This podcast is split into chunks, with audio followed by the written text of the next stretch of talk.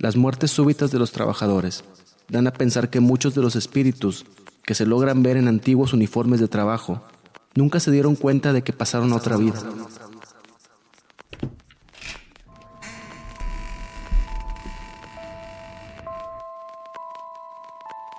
Hola, gracias por escucharnos de nuevo en un episodio más de Tienes miedo.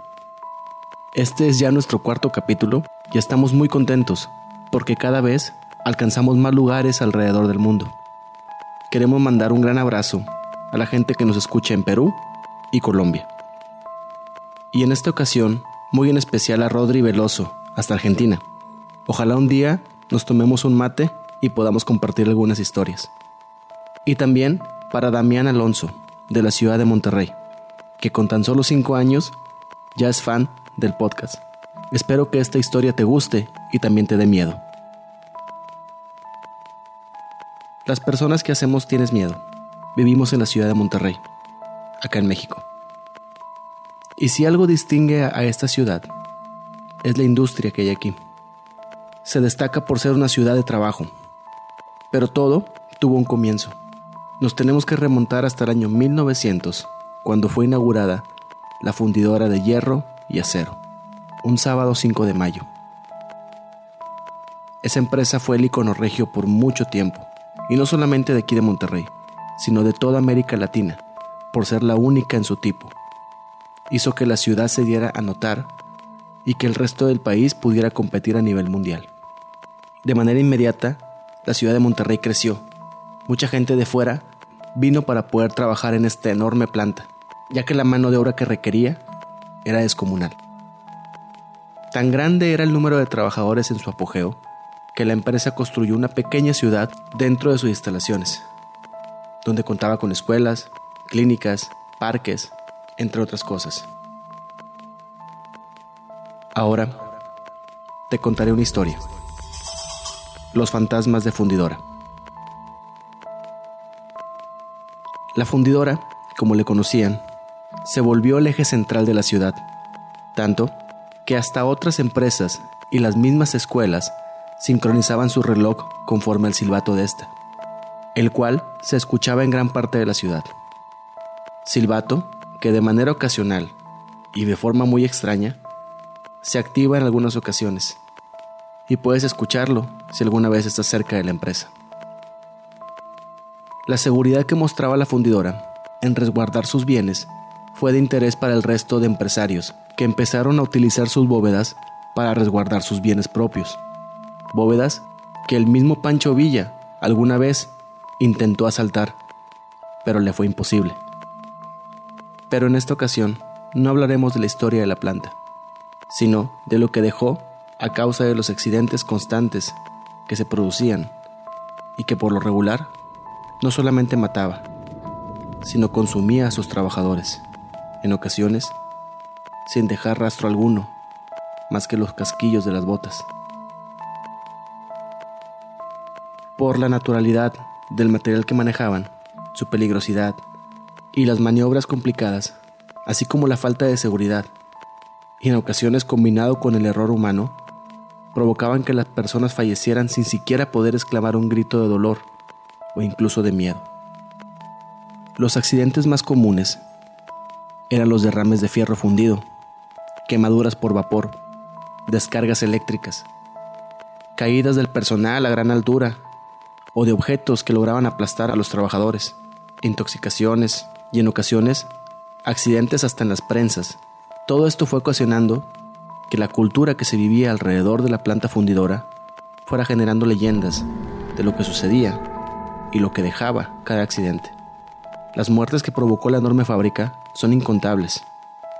No hay un registro total de la gente que perdió la vida en las instalaciones pues desde envenenamiento con gas metano, que era a veces imposible rastrear, hasta trabajadores que desaparecían por completo al caer en crisoles llenos de fierro fundido. Es por eso que los guardias que vigilan de noche este lugar tienen innumerables historias de cómo los inquilinos, que es la manera en que llaman a los fantasmas que ahí habitan, deambulan por ahí, vagando y dejando rastros de sus apariciones. Las muertes súbitas de los trabajadores dan a pensar que muchos de los espíritus que se logran ver en antiguos uniformes de trabajo nunca se dieron cuenta de que pasaron a otra vida. Pues como mencionaremos más adelante, verán que había accidentes en los que perdían la vida de manera instantánea. Las zonas donde están ubicados los hornos es la que comentan se encuentra con mayor actividad. Los guardias han manifestado escuchar cómo los fierros golpean entre sí, como si alguien siguiera trabajando dentro del edificio, moviendo algún material, y en otras ocasiones el sonido cambia por lamentos y murmullos. Pero son las visiones de los inquilinos los que más han causado terror entre los guardias. Sin duda, y según el registro, el día más trágico en la historia de la fundidora es el 20 de noviembre de 1971. La gran nave Lewis contaba con una enorme grúa que trasladaba el peligroso material. Se cuenta que un día, el operador de esta grúa sufrió un infarto mientras trasladaba un crisol de un punto a otro. Para que podamos entender lo que es un crisol, podemos imaginar como una enorme olla de metal donde podías depositar hasta 20 toneladas de acero fundido. Esto era lo que trasladaba el operador ese sábado 20 de noviembre. Mientras el operador hacía su trabajo, cayó muerto sobre la palanca que manejaba la velocidad de traslado, provocando que el movimiento brusco del crisol arrojara una gran cantidad de acero líquido hacia el piso, que al mezclarse con aceite provocó una reacción incandescente que mató de manera inmediata a 15 trabajadores que estaban en el área, y dos murieran días después a causa de las graves quemaduras que tenían. Desde esa ocasión, la grúa no ha dejado de gotear aceite, y a pesar de su mantenimiento y reparación en estos más de 40 años, esta siempre, siempre está derramando aceite sin explicación alguna. Al día de hoy, la empresa se convirtió en un gran parque que recibe a miles de visitantes a la semana y puedes ver sus estructuras como si fueras en un museo al aire libre. Tal vez esa sea la razón de que las apariciones se han intensificado. O quizás ahora hay más gente que se puede dar cuenta de ellas. Si ubicamos una de las esquinas del parque, donde se junta la avenida Madero con la avenida Colón, se encuentra el parque de béisbol Acero. En esa zona estaban ubicadas todas las viviendas del personal que trabajaba en la fundidora. Fue ahí donde en 1921 surgió un gran brote de fiebre amarilla. Durante esa epidemia, hay una historia particular de una niña de entre 6 y 10 años de edad, que mientras iba en los brazos de su padre, tratando de llegar al hospital de la planta, murió a tan solo medio camino, quedando el trabajador con el cuerpo de su hija inerte, tirado en el piso durante varias horas en la madrugada, sin que nadie se diera cuenta, llorando y gritando por el dolor que le causaba la pérdida de su hija. Por esa razón, tienes que poner mucha atención cuando estés por la zona de la Plaza Maestranza, zona de grandes edificios con museos de Conarte, el Museo de Cera, ya que tal vez puedas ver a una niña jugar con los visitantes. Una niña que destaca por su vestimenta blanca y antigua, siempre sonriendo, siempre alegre. Las personas que la han visto la describen como una niña feliz, que solo quiere jugar, y cuando se siente cómoda con alguna familia, esta la acompaña durante un tiempo, hasta que desaparece, siempre en los mismos límites de la plaza, como si estuviera confinada a solo una zona de ese parque. Justo en esa zona de la Plaza Maestranza existe el Museo de Niños con Arte. Es un museo donde tú puedes ir con tus hijos a una gran biblioteca y tener actividades con ellos.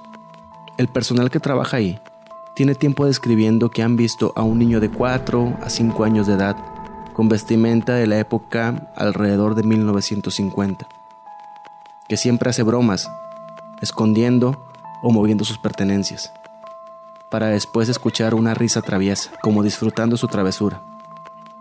Después de pasar el primer salón, donde hay actividades, está una gran biblioteca, bastante grande y con paredes muy altas, las cuales tiene libros a casi todo lo alto y ancho de la pared. El piso es irregular, son como triángulos donde puedes acostarte con tus hijos para poder leer. Pero por ninguna manera, aún en uno de los picos más altos de esos triángulos, es imposible para un adulto alcanzar los estantes de arriba sin la ayuda de una escalera. Sin embargo, mientras estás leyendo un cuento o contándole una historia a tu hijo, puedes ser testigo de cómo algún libro cae de la parte más alta de la biblioteca, solamente para estrellarse contra el piso. Incluso, el personal que abre el museo cuenta que es común llegar y tener que acomodar los libros que durante la noche el niño tira. Los trabajadores cuentan que llegan regañándolo y que incluso hay días que no saben de él, pero sin esperarlo, incluso en las horas de visita y con familias dentro de la biblioteca, puedes verlo sentado en un rincón, con su piel pálida, sujetándose las rodillas, solo, sin ningún libro, tal vez triste por ver cómo los demás niños juegan con sus padres. Los accidentes que sucedieron desde la inauguración el día 5 de mayo de 1900 hasta su cierre en 1986 siguen teniendo eco hoy en día. Guardias del parque han sido testigos de cómo al estar cerca de los hornos se han escuchado lamentos y sonidos de pieza de metal chocando entre sí, como si alguien siguiera en su turno laboral. Pero existe una historia que ha logrado cautivar a los amantes del género de leyendas e historia de terror. Una trágica historia de amor que sucedió en la enfermería de la escuela Adolfo Prieto, ubicada en las orillas de la fundidora, justo donde hoy podemos ubicar el acceso número 4. Esa escuela, con el tiempo, ha ido cambiando de uso.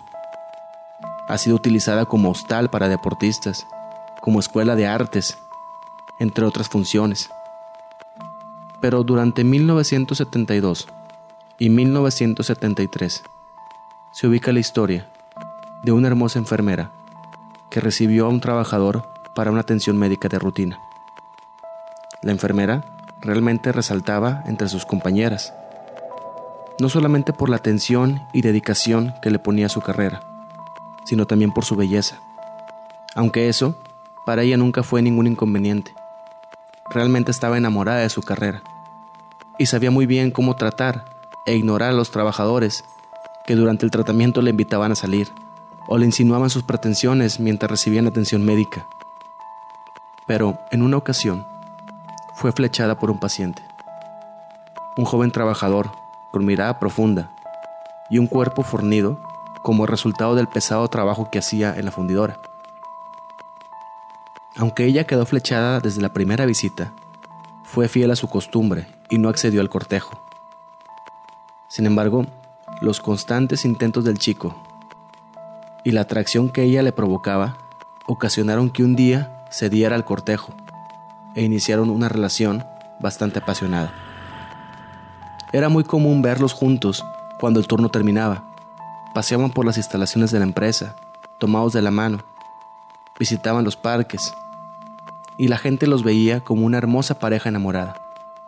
En la enfermería, sus compañeras envidiaban su relación, pues no solo su novio era muy guapo, sino que la trataba como una princesa.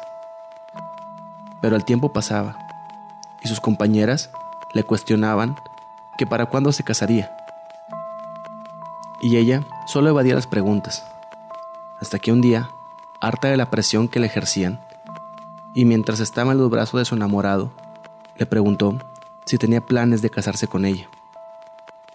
En ese momento, el novio retira los brazos de su amada y pone un semblante muy serio, pues a pesar de estar enamorado, le confiesa que él ya estaba casado y que tenía familia fuera de la ciudad. Ella rompe en llanto y para tranquilizarla le aseguró que ha intentado terminar su matrimonio, pero le es imposible dejar a su familia. Desesperada, corrió para alejarse de él y llegó a la enfermería donde subió al segundo piso. Testigos de ese tiempo recuerdan el episodio de verla envuelta en lágrimas, cómo la luz de sus ojos estaba totalmente apagada por las heridas que ocasionaron aquellas palabras. La enfermera se encerró en su cubículo que estaba justo en la esquina sur del edificio. Tenía vergüenza de enfrentar a sus compañeras que la presionaban con casarse. ¿Cómo podría verlas a la cara? ¿Cómo podría ver a sus padres que ya conocían a su novio? Y sobre todo, ¿cómo podría evitar verlo de nuevo sin querer lanzarse a sus brazos? Y así, seguir siendo humillada, viviendo una relación de mentiras.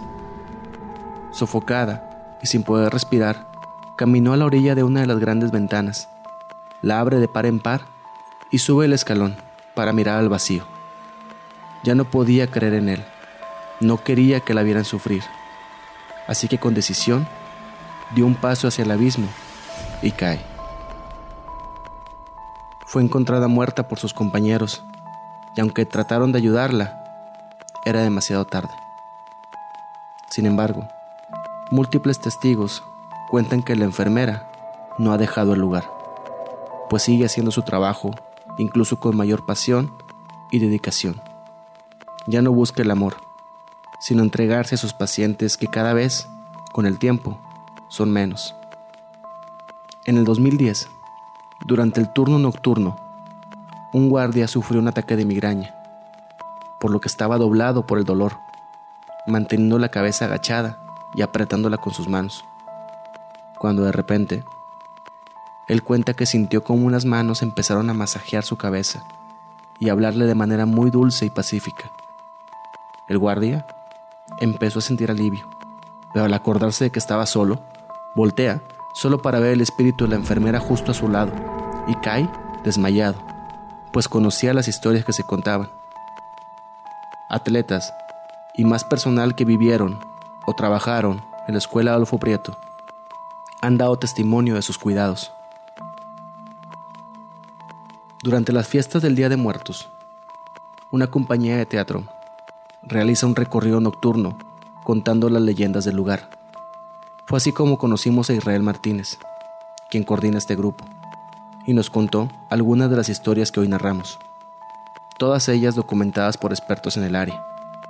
Así que no pierda la oportunidad esta próxima temporada de poder hacer este recorrido, muy detallado y muy hermoso. Muchas gracias a Israel y a Nacho Acuña por compartirnos esa experiencia.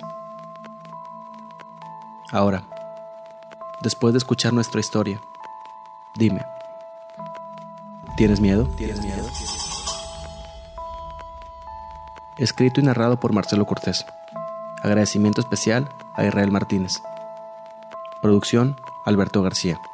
Un podcast de DBS Producciones.